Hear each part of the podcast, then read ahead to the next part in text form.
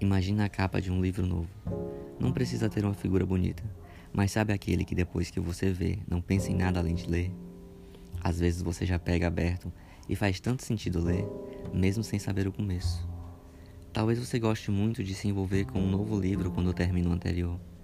Logo se identifica e se interessa pela história, pelo processo que o tornou essa obra.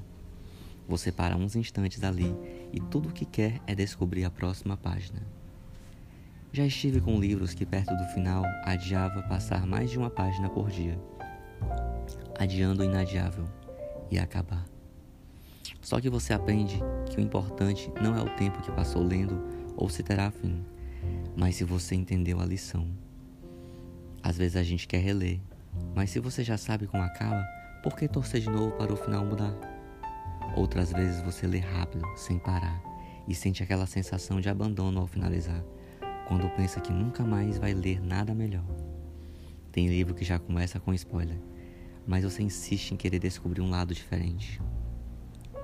Tem livro que é bom ter na estante. A gente olha a capa e sorri ao lembrar só as partes boas. Tem alguns que ficam guardados naquele armário alto, cheio de poeira, porque só de pensar. A vida é feita de vários livros mas você todo dia escreve seu próprio. A gente não pode esquecer de escrever o próximo capítulo e viver querendo melhorar o anterior, que já foi escrito. Muitas vezes não tem reedição, e isso é o que o torna tão único.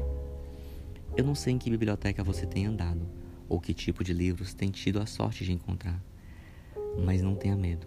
Existem palavras lindas escritas só para você. Carlos Glauber S. Silveira